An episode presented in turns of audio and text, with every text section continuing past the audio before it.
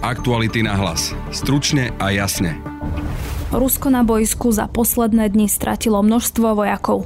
Podľa analytika Vladimíra Bednára sú dôvodom aj mobilizovaní vojaci, ktorí sú nevycvičení a dostatočne nevybavení. Čísla, ktoré v podstate odpovedajú tým uh, stratám, ktoré mala ruská strana v podstate v prvých dňoch vojny, kedy vlastne tie straty boli počas celého vojnového konfliktu najväčšie. No a Rusom robia problémy aj ukrajinskí partizáni. Prinútili ruské okupačné síly v podstate opustiť tie regióny. V druhej téme podcastu sa pozrieme na tohtoročnú klimatickú konferenciu OSN. Každoročne sa jej zúčastňuje zhruba 200 krajín, vrátane svetových mocností. Tento rok však neprišli ruskí, čínsky ani indickí predstavitelia.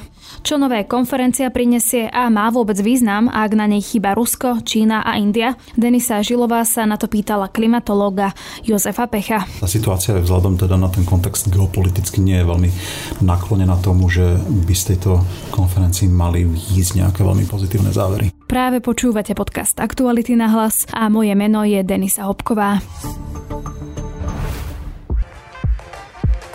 Chcete nové SUV ešte dnes? Príďte si poň do Fordu. Populárny model Ford Kuga, s ktorým zdoláte hory aj mesto, je pre vás dostupný i hneď. A to ako diesel, benzín aj hybrid. K tomu možnosť predlženej záruky a gratis servisu na 5 rokov alebo až do 120 tisíc kilometrov. Ak podnikáte, vozidlo si výhodne prenajmite a všetky starosti nechajte na nás. Pre viac informácií a okamžite dostupné vozidlá navštívte Ford SK.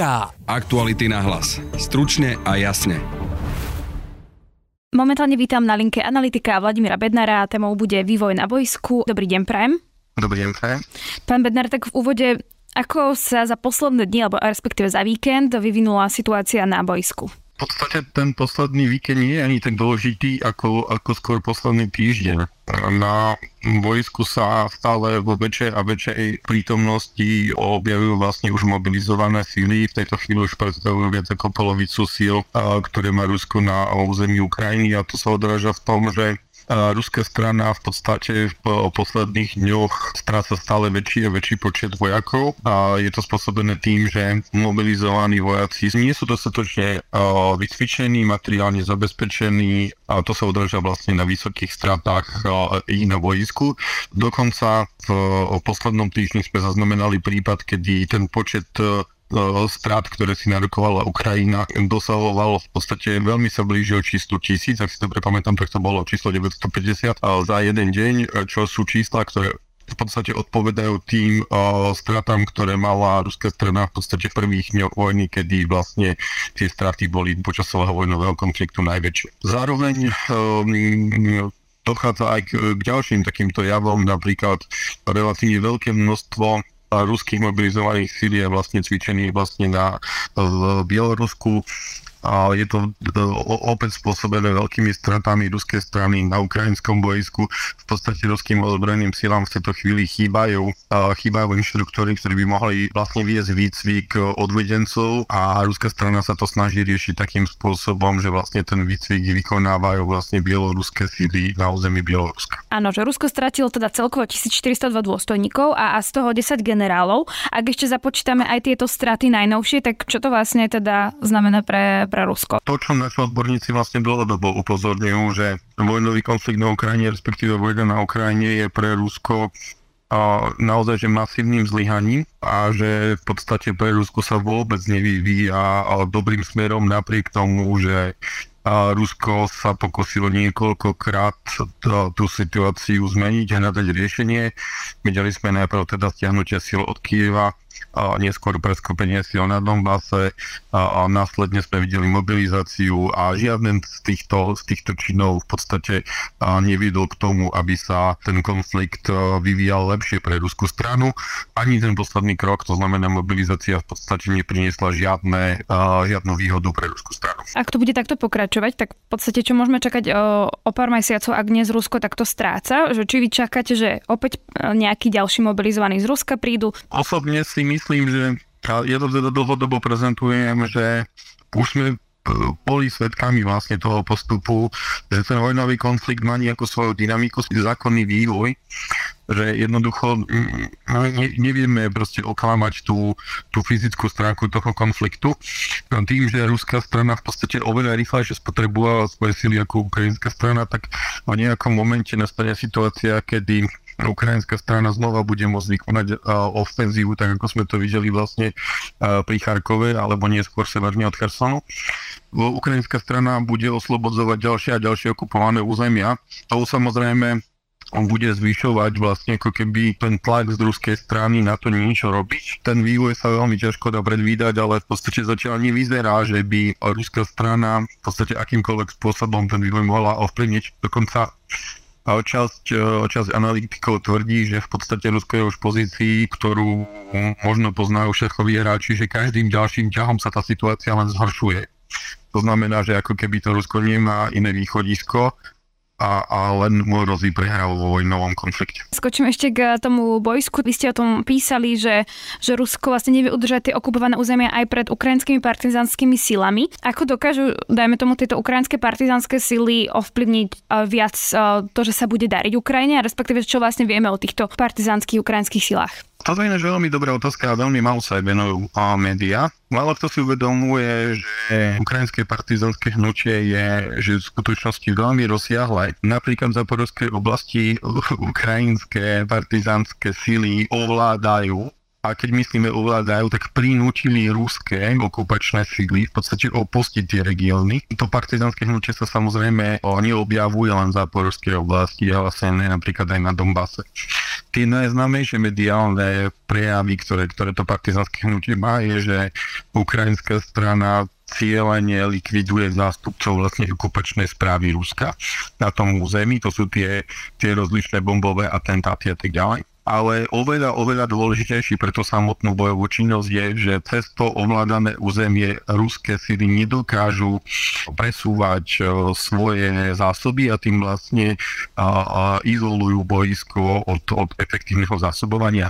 A, častokrát sa stretávame napríklad s tým, že v médiách sa objavia informácie o tom, že boli vyhodené do vzduchu železničné tráče, najmä v záporovskej oblasti, alebo dokonca v minulosti sme zaznamenali napríklad zničenie pancierového vlaku a, a viac ako 50 km za líniou kontaktu a tak ďalej a tak ďalej. A tu vidíme, že ten význam, význam vlastne toho partizanského hnutia je naozaj že veľmi veľký v podstate, pretože ničí ruské síly ešte skôr ako prichádzajú na vojsko. Sú v nejakom súlade s ukrajinskou armádou alebo sa nemôže stať, že dajme tomu to budú dve síly, ktoré budú bojovať na tom bojsku? Podľa tých informácií, ktoré sa objavili napríklad o partizanskom hnutí na okupovaných územiach, ktorí boli oslobodené, je veľmi zaujímavý fakt to, že oni vznikali spontánne z obyvateľstva, ktoré v podstate e, muselo zostať na okupovanom území. Zvyčajne to bolo e, tie územia, ktoré boli obsadené do začiatku vojnového konfliktu a nemohli byť evakuované. A následne potom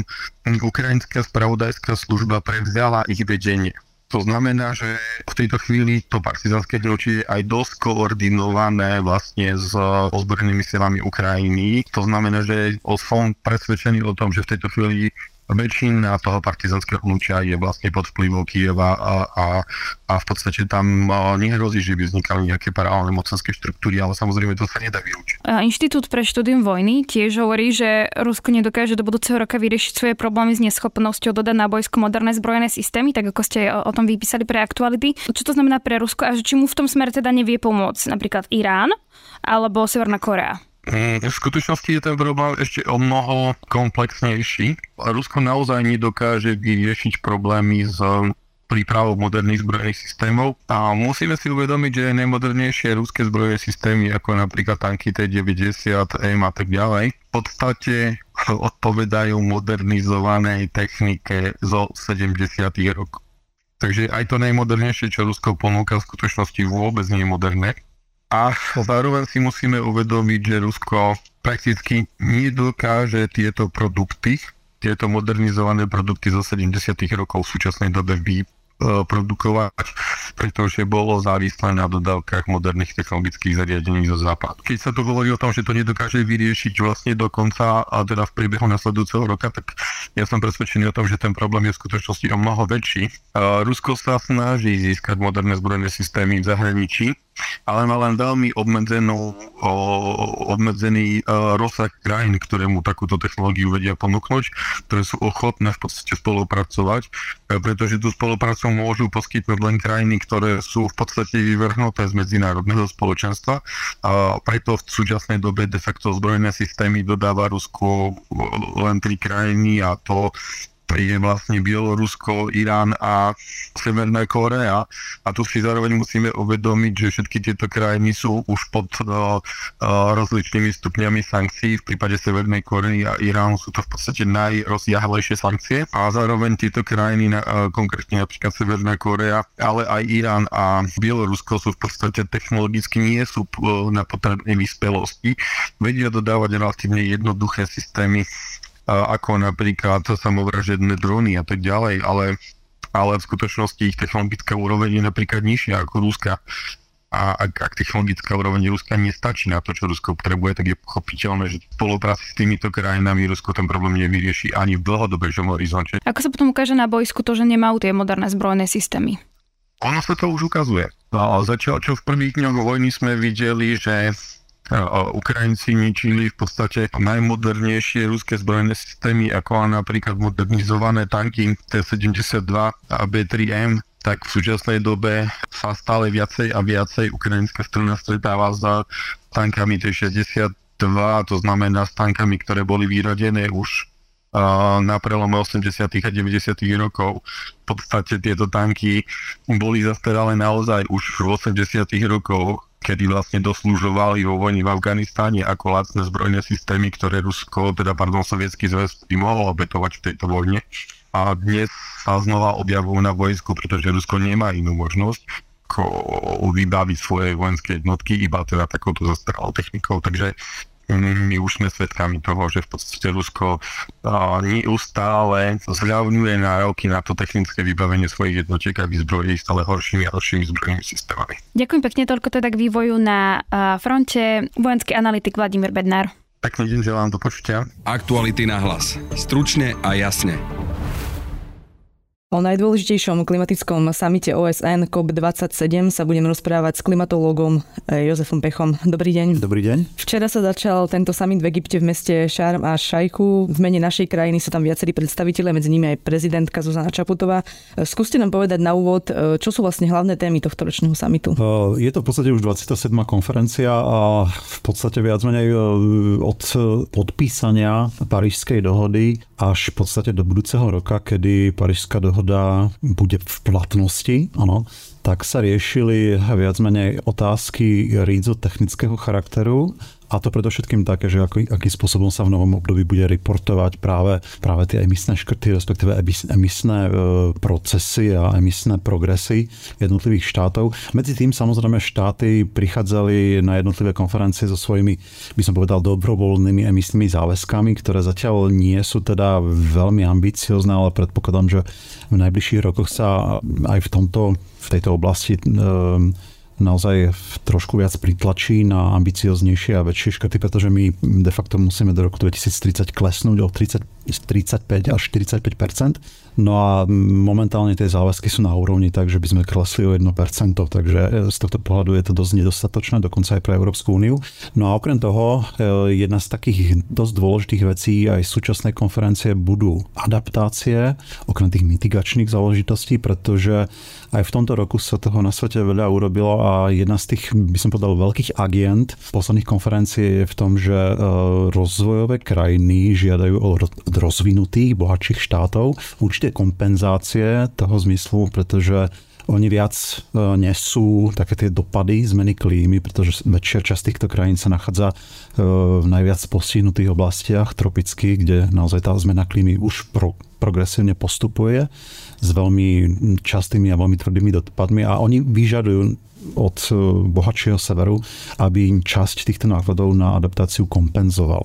Áno, takže toto, toto bude veľmi kľúčová časť celej konferencie, pretože sa budú musieť dohodnúť bohatý sever versus bohatý, teda chudobný juh, na tom, ako tieto kompenzácie sa budú vyplácať, v akých množstvách a kde konkrétne sa budú cieliť. Okrem toho samozrejme sa už dlhodobo e, rozpráva o tzv. zelenom fonde, ktorý bol navrhnutý ešte pred Kodaňou v roku 2008. No a toto je ďalšia časť e, takej tej finančnej agendy celej konferencie, pretože bohatý sever, rozvinuté krajiny prislúbil finančnú pomoc nielen na adaptáciu, ale aj na vôbec technologické zvládnutie mitigačných mechanizmov. To znamená, akým spôsobom budú technologicky napríklad menej bohaté krajiny pristupovať k zmierňovaniu zmeny klímy, to znamená tým svojim emisným škrtom. No a toto zatiaľ nie je bohužiaľ doriešené, pretože dlhodobo sa dohadujú jednotlivé krajiny na tom, ktoré firmy a ktoré štáty budú do tohto zeleného fondu prispievať, akým množstvom, pretože my sme sa zaviazali, že od roku 2025 budeme každoročne prispievať rozvojovým krajinám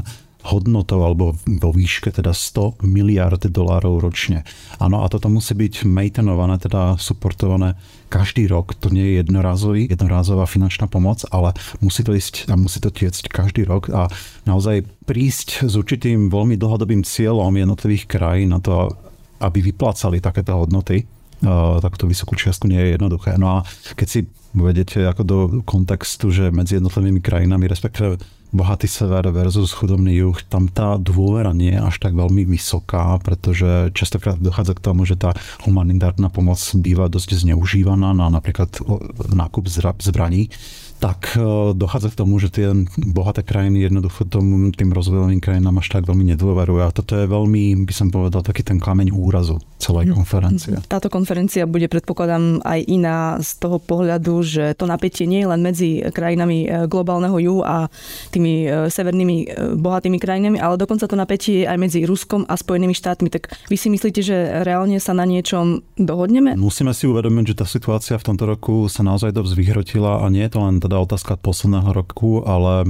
žiaľ Bohu to geopolitické pnutie medzi veľmocami je momentálne naozaj v takej tej oblasti, kedy e, ja osobne teda neočakávam, že tie záväzky z tejto konferencie budú nejak veľmi zásadné alebo veľmi, veľmi pozitívne. Vieme veľmi dobre, že v posledných rokoch odstúpili od toho takého progresívnejšieho riešenia zmeny klímy Čína, Áno, tento, tento rok to urobili, alebo ešte aj minulý rok to urobili teda Rusi.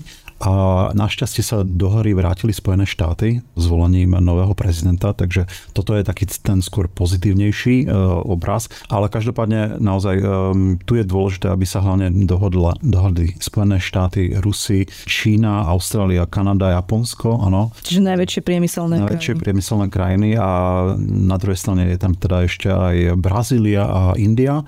V Brazílii teraz boli nové prezidentské voľby, ktoré dopadli pre riešenie zmeny klímy relatívne pozitívne. Dúfajme, že sa teda tiež vrátia do jedna... Tak novozvolený prezident eh, tvrdí, že on teraz sa bude snažiť o zastavenie. Ten predošlý, predošlý skôr taký pravicovejší eh, prezident skôr um, hájil pozíciu, ktorú nedávno, alebo teda pred pár rokmi ešte hájil napríklad Donald Trump Áno, že jednoducho tie e, jednania nemajú nejaký veľký význam a zmysel a že by to mohlo ohroziť teda ekonomiku jednotlivých sektorov týchto krajín. Našťastie sa tá situácia alebo karta obratila, takže tieto dve veľké krajiny a dve, dvaja a jedny z najväčších znečisťovateľov, teda z hľadiska CO2, sa vrátili do hry, čo je veľmi pozitívna správa.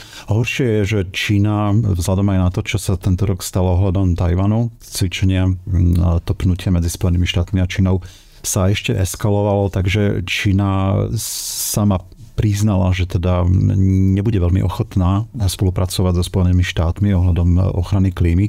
Takže uvidíme, ako sa vlastne táto situácia vyhradí. Každopádne vidieť to aj na samotnej konferencie, pretože účastný bude napríklad e, americký prezident, ale nepríde napríklad Vladimír Putin alebo čínsky prezident, dokonca ani indický premiér, takže tá situácia pravdepodobne v tom Egypte veľmi, by som povedal, taká závažná z hľadiska rozhodnutí nebude. V čom je táto konferencia iná oproti tým predchádzajúcim, okrem toho, čo sme tu teraz spomínali, čo sa týka tém alebo nejakých mm-hmm. cieľov? No, nachádzame sa v takej tej uh, situácii možno minúta pred 12, pretože budúci rok, ako som už naznačil, začne platiť Paríska dohoda a je potrebné sa dohodnúť, dohodnúť na veľmi konkrétnych a ambicióznych... Čiže čas nás tlačí. Áno, čas nás tlačí a budúci rok sa v podstate začne nové reportovacie obdobie, kedy jednotlivé krajiny začnú teda v OSN reportovať svoje záväzky otázky a to, akým spôsobom chcú dosiahnuť do roku 2030 jednotlivé ciele. Napríklad, e, ako vieme, Európska únia a Islamská republika má cieľ o 55%. Ano. Pre nás to bude teda dosť e, zásadná vec, pretože my máme pred sebou teda ešte minimálne 10% z toho, čo chceme teda ušetriť z hľadiska teda emisí a nebude to pre nás technologicky veľmi jednoduché, aj keď teda budúci rok odstavujeme jednu z, eh, jeden z najväčších zdrojov teda emisí na Slovensku. Každopádne to, čo je nové, je aj v tom, že minulý rok sa dohodli napríklad zúčastnené krajiny na tom, že eh, začnú trošku viac do hry, alebo v tom kontexte brať do úvahy napríklad ďalší emisný, by som povedal, alebo ďalší ďalší skleníkový plyn, ktorý je tiež veľmi dôležitý a na to sa dohodli, že do roku 2030 sa pokúsia obmedziť emisie napríklad metánu o 30%, čo je tiež veľmi zaujímavá vec. Ehm, každopádne, um, tak ako som naznačil, ten čas, čas nás tlačí v tom zmysle, že jednak musíme sa dohodnúť na veľmi konkrétnych záväzkoch, ktoré začnú platiť už od budúceho roku a hlavne sa budeme musieť veľmi rýchlo dohodnúť práve na tých finančných tokoch a transfere know-how, teda technológií, ako jednoducho pomôcť e, tým rozvojovým krajinám. A obávam sa, že tá situácia vzhľadom teda na ten kontext geopoliticky nie je veľmi naklonená tomu, že by z tejto konferencii mali ísť nejaké veľmi pozitívne závery. Čo sa týka ale tých, tej finančnej podpore, podpory tých chudobných krajín, tak ono vlastne my celé roky nedokážeme nejakým spôsobom ich podporovať, aj keď sa o tom už hovorí, tuším od roku 2009. Minulý, teda v 2020 roku e, sa nám podarilo aspoň ako tak priblížiť nejakých 83, teraz neviem, či miliard alebo miliónov sme im prispeli, ale aj to nebolo úplne. Áno, bolo tam nejaké takéto číslo, zhruba mm-hmm. nejakých 75-80. A moja otázka znie, e, prečo sa nám nedarí naplňať tieto, tú finančnú mhm. podporu? Ako som už naznačil, ono je tam určitá nedôvera tých bohatých krajín a jednotlivých firiem, ktoré jednoducho niektorým rozvojovým krajinám... E, no ale za tie roky sa nenašiel nejaký mechanizmus, ako možno to odkontrolovať, aby to bolo v poriadku, aby nemali pochybnosti? Práve tie kontroly sú veľmi náročné, pretože musíte tam vyslať určitý tým ľudí, ktorý bude pracovať e, dlho dlhodobo v jednotlivých krajinách, napríklad v Konskej republike alebo ja neviem v Rwande a musel by jednoducho kontrolovať to, či náhodou tá pomoc, ktorá je určená povedzme na adaptáciu alebo zmierňovanie zmeny klímy, nie je používaná na niečo iné. Áno, a ekonóm by vám asi, alebo jeden konkrétny úradník by vám určite vedel povedať, že takéto toky sa naozaj kontrolujú pomerne ťažko. Čiže je okolo toho byrokracia. Veľká byrokracia, presne tak. Darí sa nám, alebo nedarí sa nám efektívne bojovať s klimatickou krízou? Z môjho pohľadu ako klimatológa musím povedať, že tá situácia je z, z, zatiaľ veľmi zlá povedal by som, že e, spôsob, akým postupuje klimatická zmena, ako sa šíria naprieč celou planétou, naozaj veľmi dramatické dopady, tak e, zatiaľ ťaháme za ten kratší koniec, aj z hľadiska teda adaptácie, bohužiaľ to musím povedať, pretože dokonca aj Európska únia zatiaľ vynakladá pomerne málo úsilia v niektorých krajinách, napríklad Južnej Európy, Strednej Európy, ale dokonca aj v Škandinávii na adaptácie. Áno, nejde to takým spôsobom, ako by sme očakávali. No a ohľadom teda tých emisí, respektíve mitigačných opatrení sme na tom ešte horšie. Takže zatiaľ musím povedať, že smer je nastavený dobre, áno, že ideme sa dohodnúť, ale to tempo je príliš pomalé zatiaľ. A Myslím, že aj mnohí odborníci na emisie a práve tieto politiky by vám teraz mohli povedať, že tie e, ciele do roku 2030 je veľmi malo pravdepodobné, že ich budeme plniť. Dokonca existuje určité riziko, že ani Slovenská republika ich nie celkom v plnej miere teda dosiahne. A je to teda nejaká nádej, že sa to zmení? Samozrejme, nádej existuje vždycky. Môže prísť nejaká výzme situácia, ktorá to všetko zmení Mali sme tu prednedávnom COVID, ktorý spôsobil určité pomerne zásadné zmeny alebo zníženie teda emisí. Samozrejme, musíme si na rovinu povedať, že toto nie je to riešenie, ktoré by sme potrebovali, pretože COVID spôsobil zhruba 6-percentný pokles globálnych emisí a my by sme potrebovali, aby takýmto spôsobom klasovali tie emisie každoročne. Minimálne o 6, 7 až 8% No ale po COVID sa to predpokladám vrátilo ano, do vyšších Toto je práve ten, eh, by som povedal, jeho efekt, kedy naozaj ako skončí nejaká kríza a eh, to následné ekonomické oživenie väčšinou spôsobí alebo vedie teda k pomerne prudkému nárastu emisí, čo sa samozrejme stalo. A momentálna situácia je na tom geopolitickom poli je taká, že tým, že Európa stratila jeden zdroj fosílnych palív, to znamená plyn, e, z ruskej strany, tak e, hromadne sa mnohé krajiny vracajú k uhliu. A to nie je veľmi dobrá pozitívna správa pre celková aj ten globálny rozpočet uhlíkový, pretože uhlie je oveľa významnejší, intenzívnejší zdroj uhlíka a bude sa spalovať bohužiaľ vo veľkom množstve a Napríklad pozrite sa na situáciu v Nemecku. Mm, oni sa jednak vracajú k uhliu, samozrejme snažia sa obnoviť aj niektoré svoje jadrové elektrárne, ano, ale ide to pomerne pomaly. Takže mm, táto celá energetická kríza, ktorá započala tento rok, len ukázala, že obnoviteľné zdroje v Európe jednoducho nestačia pokrývať dopyt po energiách. Takže pokiaľ by sme sa bav- mali teraz baviť ako o riešení zmeny klímy, tak vidieť, že nie len OZE, teda obnoviteľné zdroje sú riešením, ale aj naozaj absolútny pokles spotreby zdrojov.